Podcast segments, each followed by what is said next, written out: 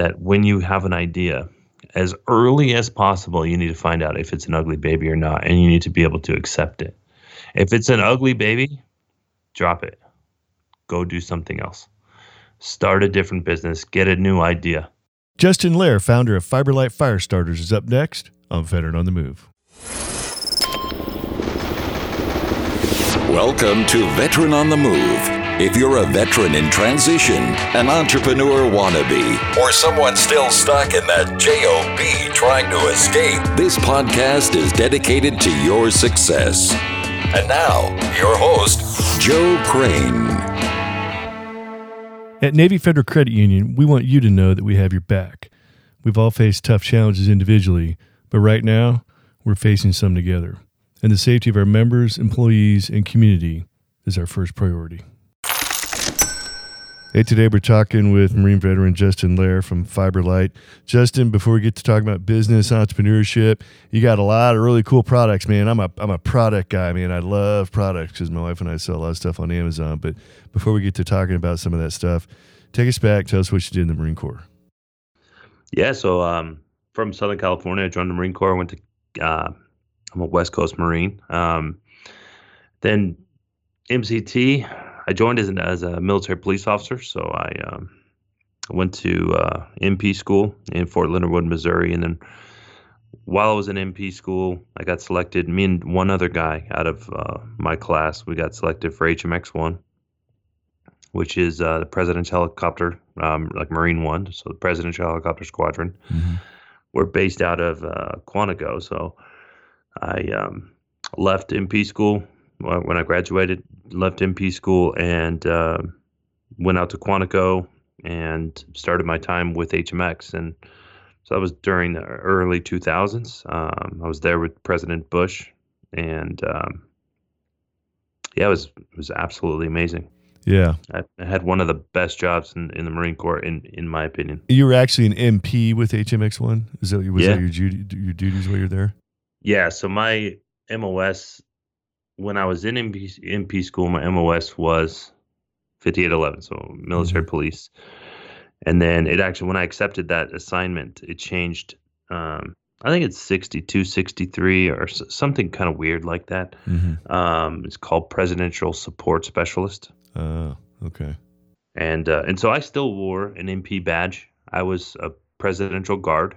Um, so we were basically security for the presidential asset, Marine One, mm-hmm. And everything associated with Marine One on a daily basis. So uh, when the president wasn't around, we were just protecting that presidential asset, Marine One. Yeah. Flying, flying with it wherever it was going, and protecting it when it, any anywhere it landed on a, on the ground, anywhere, and you know, doing all that stuff, which is what we did, you know, most of the time. Yeah, that's interesting because uh, you know on the aviation side, I know a lot of pilots that have flown from from HMX one and crew chiefs, and you you gotta you gotta do at least you know one or two tours out in the fleet before you can even be considered to go to HMX one. But um, I, I, guess there are probably um, some real young Marines in in other MOSs that are uh, part of the HMX one team. That's interesting. I, I guess I never really paid attention to the rank of if there was any young um, crew chiefs or the like mechanics and stuff. Mm-hmm. Um, but all all of the security marines are young, okay. uh, fresh out of fresh out of MP school. And and I actually I would get this question all the time when I'd come back home on leave or I'd talk to a friend or a family member um, when I was still in, and they would they would always ask me like how how did you get selected for that? Like why did they pick you?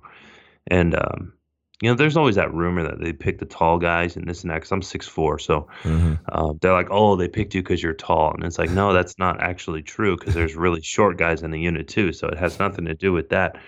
Um, but I, I, actually didn't know why they picked me. You know, out of um, the selection process was crazy. It was like three weeks long, and it was weird. But um, you never even like raised your hand and said, "Yeah, I, will apply for that," or "I'll volunteer." No, they that. made us all apply for it. They didn't give yeah. us an option. So they just picked who they wanted. Yeah. It wasn't even. Well, I went. I ended up going into the recruiting office or like the liaison office. I think is what they called it. But um, uh, and I asked them like, why do you who do why do you pick who you pick? And the answer was actually surprisingly simple. They're like, you know, really, after of all the crap we put you guys through during that selection process, all we're looking for is we have to have an opinion if we think you can actually get a top secret clearance. Um, there, yeah. we're just looking for character flaws. You need to, you need to um, not have any debt. You need to not have any like tickets, or you couldn't even have been suspended from high school because that's a potential character flaw. and and they don't want to bring you to the unit, change your MOS, do all that stuff, bring you to the unit, and you sit around for three months with a with a white badge. Basically, you you know do not have your clearance yet, so you can't be around the president's helicopter. So they got you doing all kinds of other crap, and then three months later, your clearance comes in, mm-hmm. and they just don't they don't want you know they need a very small percentage of guys that don't make the clearance. So all they're paying attention to is just if they think that you're a good person to uh, to be able to get the clearance. So that's the reason why they choose young guys because you haven't had enough time to be alive yet to screw it up enough to not get your. you haven't clearance. had enough time to get caught. yeah, exactly. So yeah, and they don't want people sense. with like a lot of debt. You know, they oh, would yeah. like if you just bought a brand new car when you got out of boot camp and you went home and you, you bought a brand new car, you you were you were not eligible to be selected for HMX. And it was just because if you know you got a lot of debt and you might you you know we know the president's schedule like for the next three months we know exactly where he's going to be when he's going to be and so that's some mm-hmm. pretty sensitive information and so mm-hmm. if you wanted to pay off your debt so you could you know be a little, live a little bit more comfortable that you might be willing to sell some information to yeah, you know. large large debts and money problems are always uh, a red flag when it comes to security clearances. So it's definitely true. Interesting. Well, and how long you end up? How long did you end up being in the Marine Corps? I did my four and I got out. Okay, so talk to us a little bit about your transition and what that was like, and what you were looking to do, and what you ended up doing.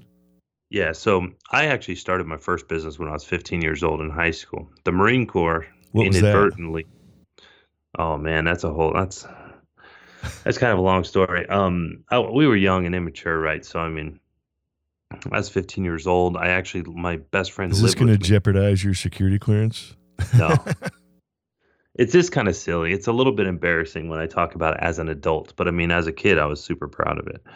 Um, but long story short, I lived with my best friend. Actually, he lived with me. Um, that's a whole nother story too. But he's my best friend. We lived together um, after it's like towards the end of summer, uh, end of freshman year going into sophomore year and we all we would do at night when we like were laying down and go to bed he would lay on the floor i'd lay in the bed and we would just um, talk and we wanted to figure out we went to a giant high school there's like 7000 kids in the high school and so wow. Um, we wanted to figure out what we could do to become the most popular kids in school which is freaking stupid but that was our motivation. It sounds like the beginnings of facebook. Yeah yeah.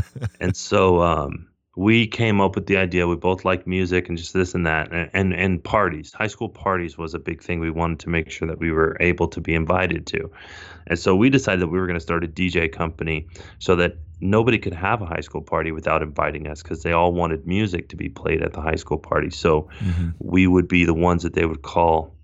We'd be the first ones invited, right? And we'd be the most important people at the party because we would be the ones playing the music. Yeah.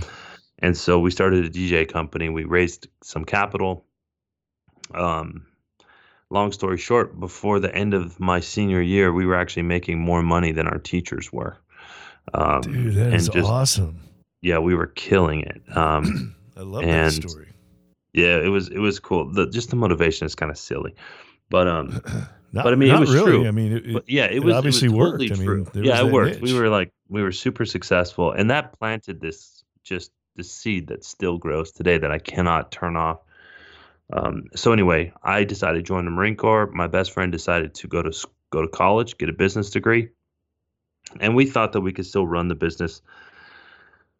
You know, after going off to the Marine Corps and, in college, but um, we quickly shut the business down mm-hmm. because that was that was impossible. But um, so because of that, I knew that when I was going to get out of the Marine Corps, I knew that I was going to start a business. Yeah. And that that and the fact that I wanted to get married and and have a family, and I didn't want to um, go and get. I don't mind going to war and getting killed all by myself, but uh, going like saying goodbye to my family and my kids and my wife, um, and then going off to war and leaving them that would that would break my heart. So right. that was the thing that was my determination if I was going to stay in or not. So I would always tell myself, well, if I could figure out a way to be okay with that, then I'll stay in. But if I if I can't, then I'm going to get out. And so I fell in love with uh, um, my wife. I'm still married today. We went to high school together. Um, but um, we fell in love and, and I wanted to get married. And this is just a couple months before I was going to get out. And so I decided to get out. But I knew that I was going to start a business as soon as that's all I thought about during my time in the Marine Corps mm-hmm. is um, holy crap, I barely make any money. I made more money than this when I was 16 years old. and, you know, I just, uh, yeah, I knew that when I got out, I was going to start a business. So. so. you really weren't looking for a job uh, coming out after four year enlistment. You were, you knew you were going to be starting something. You might not know what it was, but you that's what you that was what your path. Yeah, I mean, I have a funny, you know, I've started this my my this is my kind of mo. I start a business, I build it up. I usually fall out of love with it. Then I sell it. Uh-huh. Then I go get a corporate job and I work that corporate job for a little bit while I start a new business and I build a new company. Mm-hmm. Then I mm-hmm. quit the corporate job once that company can sustain me. Then I build it up until I fall out of love with it. I sell it. I go get a corporate job. That's been my MO. I've done that seven times since the Marine Corps. No kidding. yeah. Well, excuse me. I'm still fighting that coronavirus, but uh, hey, don't feel bad about that because that's not like a character flaw?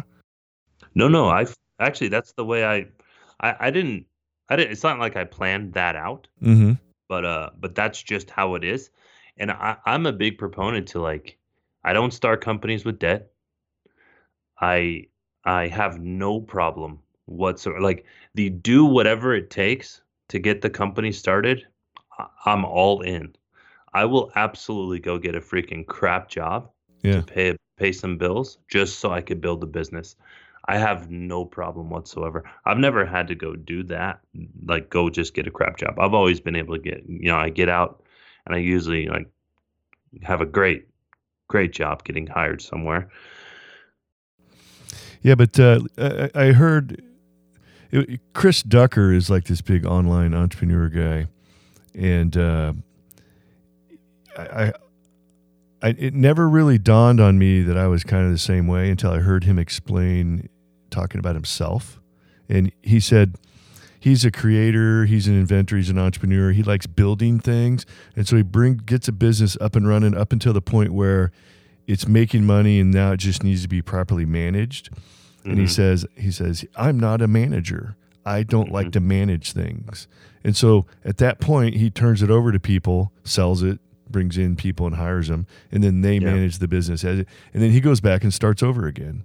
And yeah. um, I definitely you know, think that's that definitely, that's a trait. Yeah, yeah that that is something that I feel because that part is super easy. Um, I think of business ideas all the time, um, and so that and and I and I I'm able to really quickly analyze and like like think about the next 10 years with that idea and like play that thing out, I could do that really quickly in my brain. And, um, but I mean, I, I don't overwhelm myself. I just have one business at a time, and I'm totally fine with that. Um, I'm surprised you're able to do that because that's uh, entrepreneurs, creators. The, the, the shiny new object syndrome is like uh, you know the kiss of death for so many of us because we just grab on the, the newest little thing before we finish the other thing we've already got started. I used to be like that. Um, and maybe I still am to a point, but it's the success that that focuses me. So as it, it's when it's either I'm worried about it not working, or I, I hit some sort of a speed bump that I don't know how to get over. That's when I start seeing new shiny new objects, right? But when when the success starts to ramp up, that focus really starts to pinpoint, and it doesn't. It's not hard at all for me like like the business I have right now is the fastest of profitability. It's the most successful business I've ever run, huh. um, and that I've ever created. And um, and so I'm super hyper focused on this thing. The the only new ideas that come into my brain are just new SKUs that I'm adding, new products that we're adding to the product line or whatever. Mm-hmm. Um, new new sales channels, you know, um, stuff like that. So it's not like completely new ideas that are coming in to distract me. And the only reason why I ever fell out of love with uh, the others, and I'm I don't think I'll ever fall out of love with this one um, is because they were all service based businesses. So I, I had to work. Uh, you know, whatever whatever I was selling, it was work for me to do, whether it was me mentally or physically working. Um, and I just I would just get tired of it. I yeah. would just get you know, it just wasn't fun anymore. And then uh, I'd sell it. But this is my first venture into retail and manufacturing and uh, it's a good one, man. Hmm. All right, Justin, hold hold that thought. We'll take a quick break. We'll be right back. Uncertainty comes in many forms in military life, from unexpected changes in duty stations to sudden deployments. We've all faced tough challenges individually, but right now we're facing some together. We know our members will face these times head on. Still, at Navy Federal Credit Union, we want you to know that we have your back because uncertain times call for reliable service. No matter what, we remain committed to serving all of our members all the time. That means our branches will remain open as long as possible, and the safety of our members, employees, and community is our first priority. You can also get in touch with our world class member service. Whether you're on ship or ashore, at home or abroad, we've had our members' backs for 87 years, in good times and bad. Maybe that's why we've been named one of the best military credit unions by U.S. News and World Report, serving active duty, veterans, and their families. Navy Federal Credit Union. Our members are the mission, insured by NCUA. We're back talking with Justin Lair with Fiberlight, and Fiberlight, your company is actually a fire starter company. So tell us how you got to got into the fire starting business and how you started uh, Fiberlight and where you're at now. Yeah, so um, I it was kind of this is weird. I, I actually had just sold a business down in Southern California, and I and I, I made a, a, a fatal error in that one, and uh, I was I was rather disappointed in myself, and and I kind of I kind of thought maybe you know what, maybe I'm just done owning businesses, and I'm just gonna go get a normal job and like live a normal life. Had a good amount of money in the bank, and we moved up to this small little town up here in Southern Oregon, and um, I went and I got a job at the local wood mill, which is what everyone here does. and you know, it's a it's a union job, and it's got great benefits and retirement and all that stuff. And uh, it didn't take but about a week, and um, I, I, had already started a new business. Yeah, and so what happened was at that wood mill, there's they make um, they take wood chips and they grind them down into this like cotton. It's very similar to cotton, but it's just 100% wood Hmm. And uh, and then they make um, siding that goes on the side of your house. Yeah.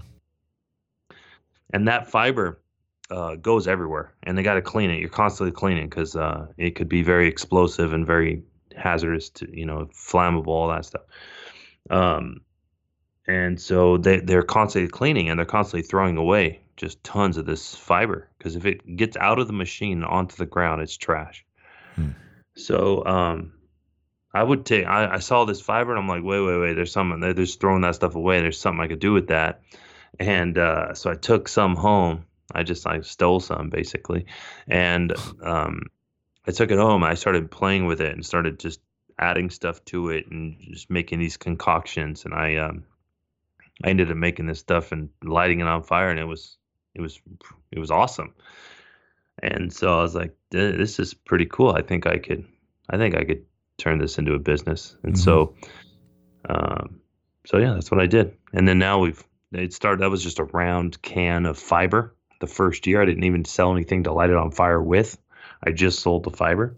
Yeah. and so, like, we was like, would you dump out like a like it looked like a little pile of sawd- sawdust when you were getting ready to start a fire with it, or was it like a solid piece of wood that you'd formed? No, um, it's it's it's kind of like a jerky chew. Oh, So um, kind of flexible. yeah, it, it's you know you just grab a pinch of it out of there. Uh-huh. Um, it's loose. It's it's but it's not like you know there's wax in there, so it, it kind of makes it want to clump together. But it's very it's very loose. But it's not Mhm. loose like sawdust. It's just gonna blow away in the wind because that that Okay. doesn't happen. But, Yeah. Um, so you just grab a pinch of it, kind of like chew. You know, if you're gonna grab a pinch of chew and put it in your lip, same thing. Um, and then you know light it on fire, uh, and it'll burn. You know, it's got long burn time, five to ten minute burn time on one pinch. You get anywhere between ten and thirty fire starts out of each can, Hmm. depending on how much you use. It's super lightweight. It's completely waterproof. Uh, there's just all kinds of crazy stuff going on with it, so it just works extremely well. Well, that's all. So that w- that was your first product. Now, what year was that? How long ago was that? That was 17. Okay. And so, how did you how did you take that to market and start selling it?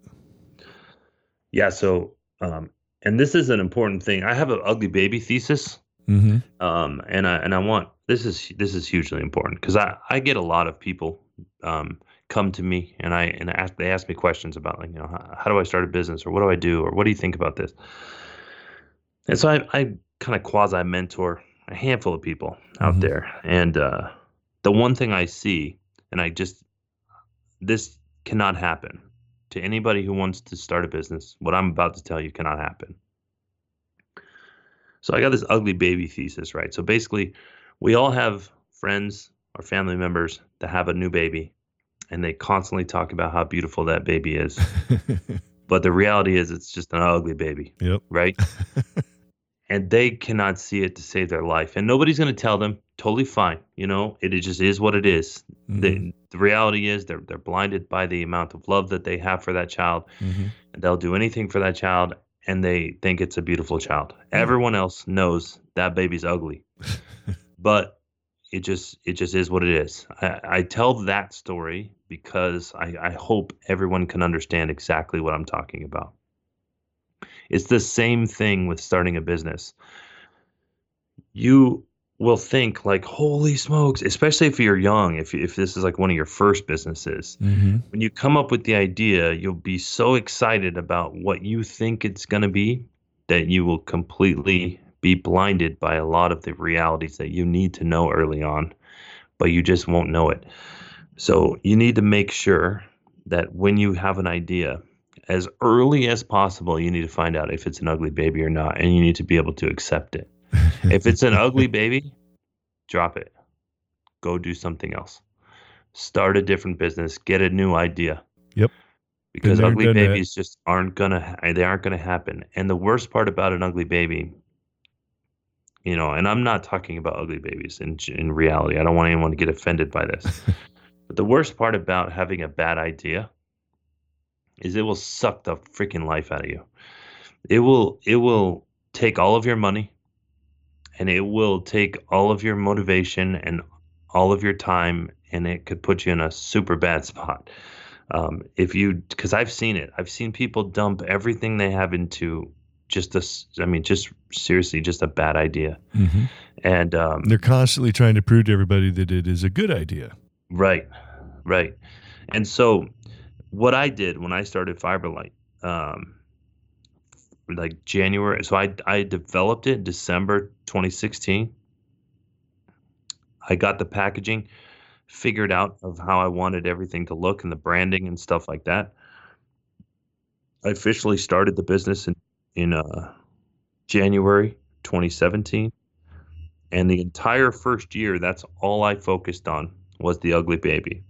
I would send out free samples to people. I would search and scour YouTube and you know all these like Facebook groups and different things for like for outdoor people who did um gear reviews and they did these different things where they were checking out new gear or at least giving pe- their listeners their audience opinions on certain gear and um and I would send it to these people I would just message them say hey can I send you some stuff free and they, of course they would always say yes I would send it to them and I would say I need you to tell me what you think about it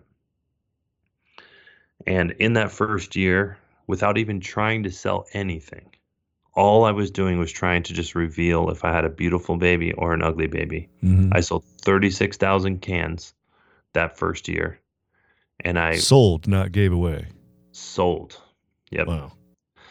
And uh and I inevitably found out that it's a damn beautiful baby. And I'm and it's not me saying that. It's you know all the reviews and all the just all that stuff.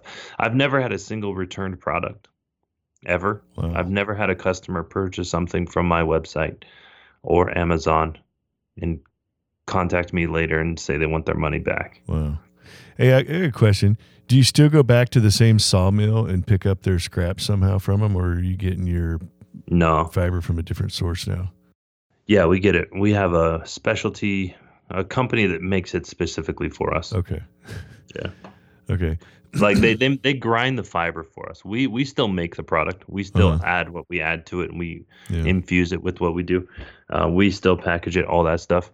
Um, but uh, but yeah, the the machine to make that fiber is wicked expensive, Oh, and yeah. so um and and that machine is designed to pump out like uh, a lot of fiber, and and we don't need very much fiber, so it just yeah. It, we we pay somebody else to do it. Mm-hmm. So, first year, what was it? Thirty six thousand cans. Yeah, And so, where has it gone from there?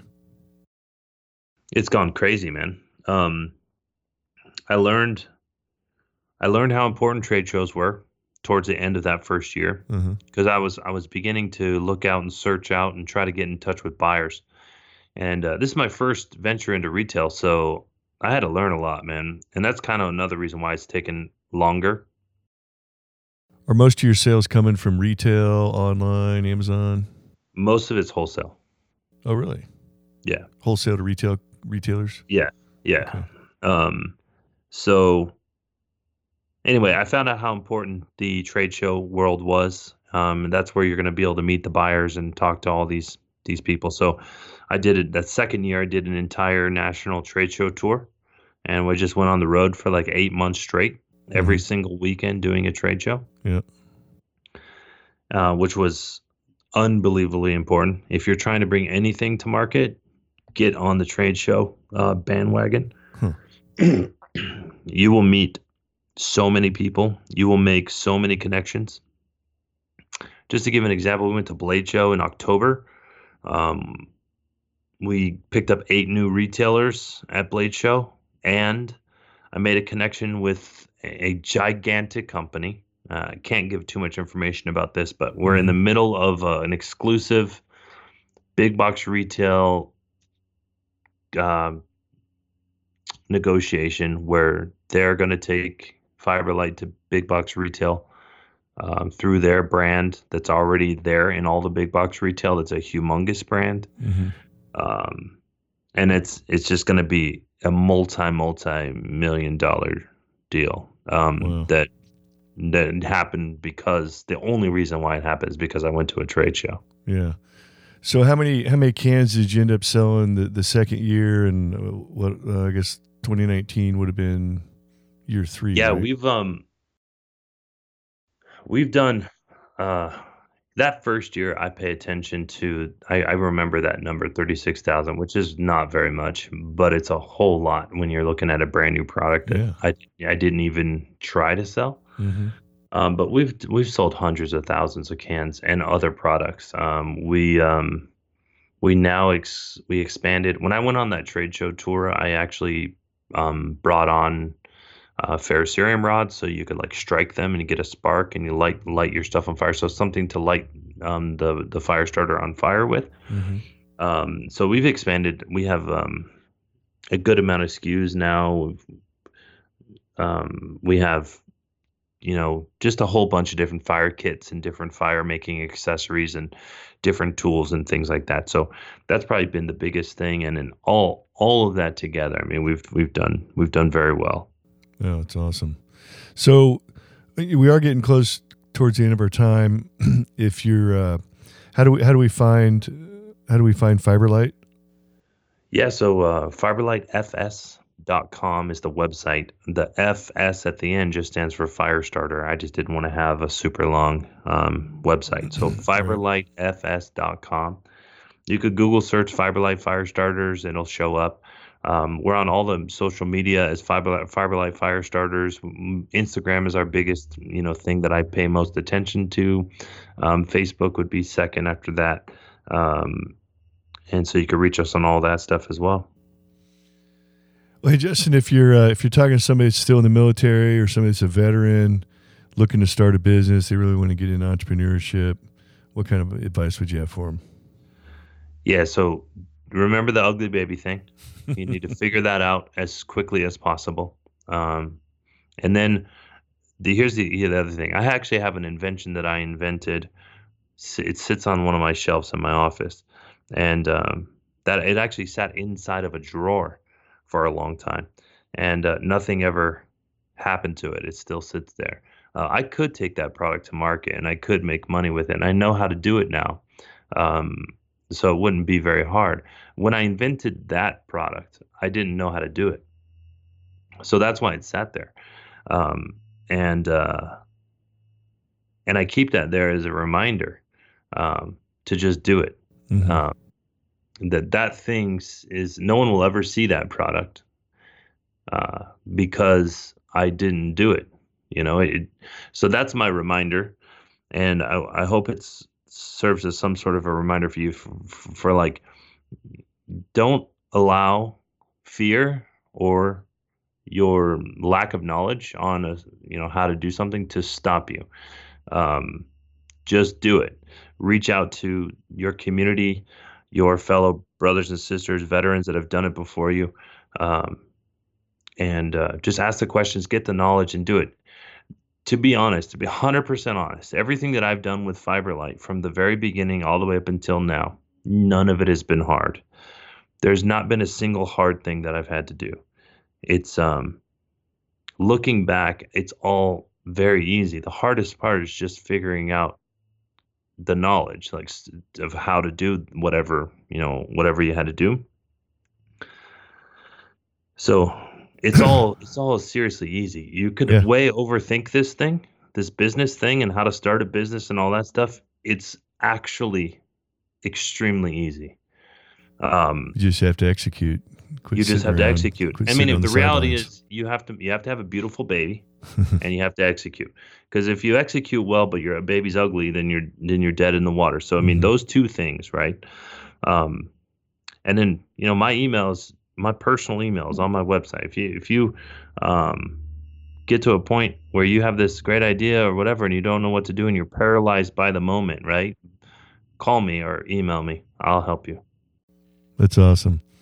Well, hey Justin, I appreciate uh, sharing sharing some of the intimate knowledge about your business and your products. It's awesome. We look forward to seeing your future success, and uh, you know, thanks for the offer to help out other veterans out there. And you know, if, if you're listening and and if you listen to this and you listen to the podcast often, I, I bring this up quite often. There's so many people out there just will bend over backwards to help you out eh, to get going and get started. But what off most of the time, what doesn't happen is the guy who needs help doesn't reach out. He won't make yeah. the call. Rarely will you ever be told no. If you just you know what's help. crazy is uh, Jeff Kirkham He's the owner of Ready Man, the inventor and owner of Rats Tourniquet, Rats Medical. Mm-hmm. Um, he's also a part of the startup of Black Rifle Coffee. Um, and he's got his fingers in everything, man. He's a he's a part owner of Full Thirty, which is uh, like a YouTube for guns. Um, so anyway, he he's a big dude. I mean, he's a he's a giant businessman, very very very successful. Um, I ended up me- meeting him. He he came to my booth at PrepperCon in Salt Lake City, Utah, yeah. two years ago, almost three years ago now, and uh, like this guy is super big. Like I can't even explain. He's extremely busy. Does not have time for just nonsense. Right? He just nonstop work hard, um, building these gigantic businesses. And uh, he gave me his phone number. He said, "If you ever need anything, call me." And I can't tell you think of a time that I've called him that he hasn't answered the phone. Yeah. Like um in his extremely busy life, he takes the time to take my phone call. At, at that time, as a small unknown business that you know was I was just trying to get this thing started, he was taking my calls, and and since then we've become partners. Um, where he he his company makes products for our company and my company makes products for his company and um and we talk all the time and he's uh he's a good friend of mine now but his Absolutely. the things that he's done for me and the uh you know advice and things he's helped me with has been invaluable. Yeah. And it's and, weird uh, you know because guys like that i've i've brought this up many times on the show it's some weird syndrome or whatever. Now if you were calling him trying to sell him something he wouldn't be answering the phone. But if you're calling him legitimately wanting his wanting his knowledge and you need his help for somebody that's yep. extremely successful one of the few thrills in life that they, they can still get out of doing things, you know, because they've succeeded in everything they've done. They get an extreme amount of pleasure from sharing their knowledge in a way that helps other people, especially people that are like wanting to follow in their footsteps or do similar stuff, you know. yeah. So you always take people up on that, but you know, make sure you're legitimately asking them for their help. And it, and if they give you good advice, you probably want to follow it. You don't want to you don't want to blow it off because then they're probably not going to help you anymore. Right. well, that's awesome, Justin. Well, hey, man, we're out of time. Um, great episode. I appreciate you uh, sharing your success story with us, man. Look forward to what happens in the future with you. Thanks, Joe. Appreciate you. You take care, brother. All right. These two Marines are Oscar Mike. Thank you for listening to Veteran on the Move, your pathfinder to freedom. If you like the show, leave us a review on iTunes. Reviews are always greatly appreciated. So until next time, this veteran is Oscar Mike.